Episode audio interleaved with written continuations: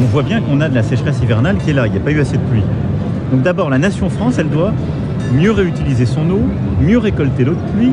Bonjour, bienvenue dans ce nouvel épisode d'Expliquez-nous le monde, 10 minutes pour tout comprendre sur un fait d'actualité. Bonjour Nicolas Poincaré. Bonjour Pierre. Cette semaine, la réponse du gouvernement à la sécheresse historique que nous vivons, une idée qui tombe sous le sens, qui fonctionne partout ailleurs, mais qui n'est pas assez mise en valeur chez nous, recycler les eaux usées, on vous explique.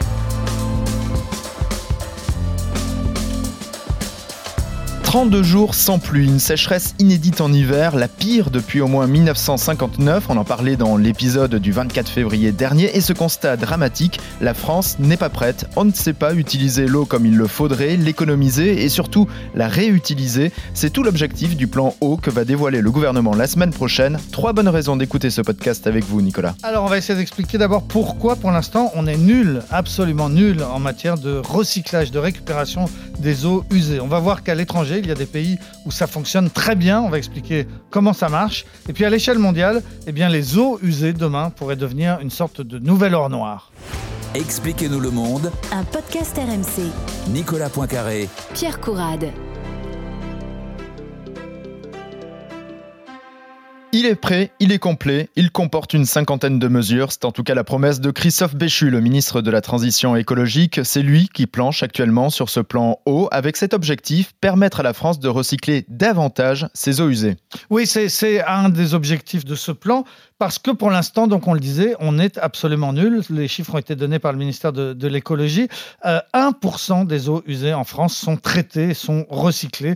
Euh, tout le reste part dans les fleuves et, à la mer. 1% à comparer avec nos grands voisins du Sud, 10% euh, en Italie, 20% en Espagne. Et puis on va voir qu'il y a d'autres pays qui vont même beaucoup plus loin. Donc Christophe Béchu annonce des mesures. Et la première d'entre elles, eh bien, c'est de, de revoir la législation parce que c'est bien pour l'instant mmh.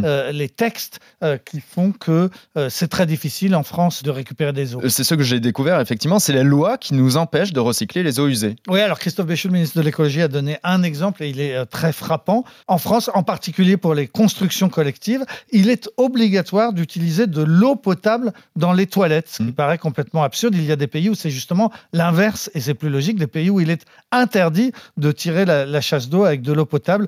On imagine que, que donc on va revoir ces lois et faire en sorte sorte qu'on puisse faire des constructions modernes où on utiliserait l'eau de pluie récupérée pour utiliser dans les chasses d'eau. Et même, c'est l'exemple qui a été cité par le ministre de l'écologie, utiliser l'eau des machines à laver euh, dans nos toilettes. Oui, parce que, Nicolas, pardon, mais les eaux usées, mm. ce sont des eaux sales. On peut même dire que c'est un, peu dégoûtant. Est-ce que c'est pas pour ça aussi que, les eaux usées ne sont pas plus utilisées en France? Oui, c'est ce que le Parisien euh, qui avait fait une enquête sur le sujet avait appelé l'effet Burke. Effectivement, psychologiquement, on peut se dire que on aurait du mal, nous, par exemple, les, Français, à vouloir acheter des légumes, euh, sachant que ces légumes auraient été arrosés avec des eaux, des eaux usées, des, eaux sales. Euh, en, fait, c'est une erreur parce que ce qu'on appelle les eaux recyclées, bah, ce ne sont plus des eaux sales, mm. ce sont des eaux qui ont été rendu propre à la, consommation. Et c'est vrai qu'on ne se pose pas la question quand on achète, par exemple, euh, des fruits et des légumes euh, espagnols, euh, puisqu'on l'a vu, l'Espagne est très en pointe sur l'utilisation des, eaux recyclées. Donc,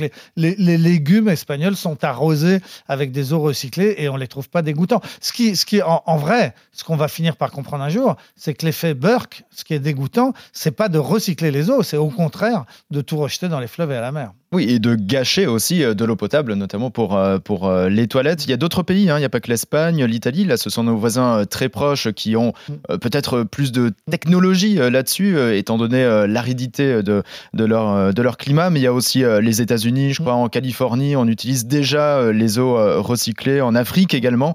C'est en fait, c'est l'avenir. Oui, alors, euh, il y, a effectivement des pays qui sont très en pointe. On peut citer euh, Oman, mais bon, c'est tout petit. À Oman, 70% des eaux sont, recyclées. Israël, c'est un cas à part. On va s'arrêter sur le, mhm. cas d'Israël. Mais effectivement, des pays très secs comme l'Australie, comme la Californie, vont, vont, plus loin. Alors, tu disais, en, Californie, on utilise les, eaux usées, mais ce qui est frappant là-bas, c'est qu'on les utilise, y compris comme eau potable. À San Diego, par exemple, les habitants de San Diego boivent au robinet de l'eau potable qui est de l'eau recyclée. C'est vrai à San Diego, mais c'est aussi vrai pour une ville très moderne en Asie qui est, qui est Singapour, ou bien euh, un, autre exemple, c'est la capitale de la Namibie, donc dans un pays du tiers-monde où euh, on, on rend euh, l'eau potable. L'exemple qui est souvent cité, c'est la navette spatiale internationale. Oui. Là-haut, on monte pas de l'eau régulièrement. C'est depuis des années la même eau qui, cir- qui, qui- qui circule. En, en- en gros, si vous voulez, le matin, les astronautes la boivent. L'après-midi, pardonnez-moi, ils la pissent. Et le lendemain, ils se lavent avec. hein. Euh, C'est le cycle de l'eau, hein, le- le- véritablement. Le cycle de l'eau, de- depuis des années, on recycle parfaitement l'eau et c'est fait dans des conditions d'hygiène impeccables. Aucun astronaute ne s'est jamais plaint de, de boire de l'eau recyclée. Donc il y a énormément d'exemples et donc le pays le plus avancé là-dessus, c'est Israël. Oui, alors c'est intéressant parce que Israël, effectivement, on le sait, c'est un pays euh, très, très, très sec et, assez peuplé qui a euh, structurellement un, problème d'eau. Ça a même été à l'origine de conflits entre les Palestiniens et les Israéliens. Euh, les Palestiniens accusant les, Israéliens de leur voler le- le- leur eau. Alors, il y a des progrès incroyables qui ont été faits depuis quelques années. Il y a cinq ans, on a inauguré une énorme usine de recyclage de l'eau près de, de Tel Aviv qui, à elle toute seule, recycle euh, les, les eaux des- de- de- d'un tiers de, de la population israélienne. Donc, c'est quand même très important.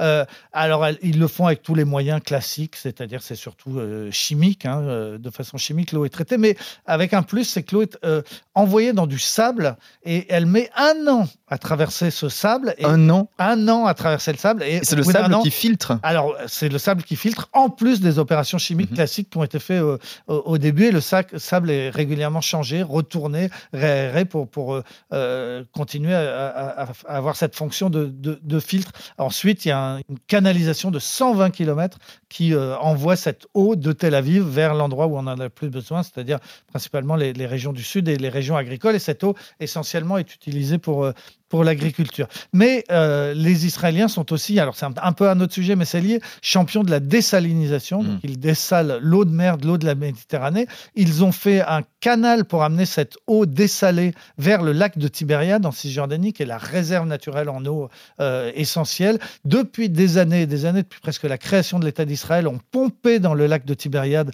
pour arroser l'agriculture de, de ce pays neuf qu'était euh, Israël.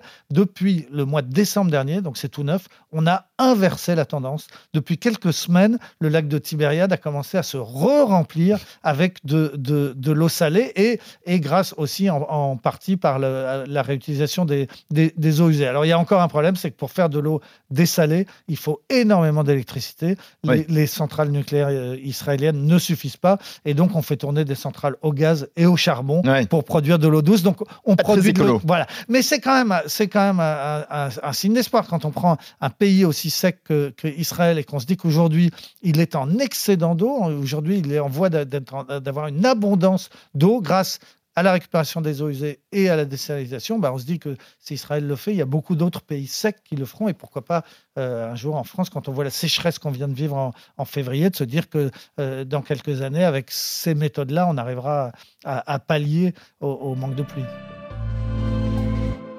Et signe que le sujet est pris très au sérieux, hein, c'est la première ministre elle-même hein, qui va présenter ce plan euh, la semaine prochaine.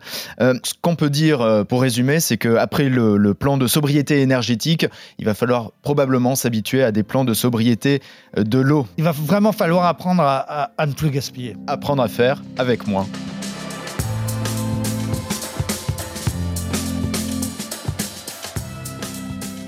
C'est la fin de cet épisode, merci de nous avoir suivis. Si vous avez aimé, n'hésitez pas à en parler autour de vous et à vous abonner. Nous sommes présents sur toutes les plateformes et sur le site et l'appli RMC. On se retrouve la semaine prochaine. Merci Nicolas. À la semaine prochaine, Pierre. Retrouvez Nicolas Poincaré dans Apolline Matin. Tous les jours à 6h20 et 7h50 sur RMC.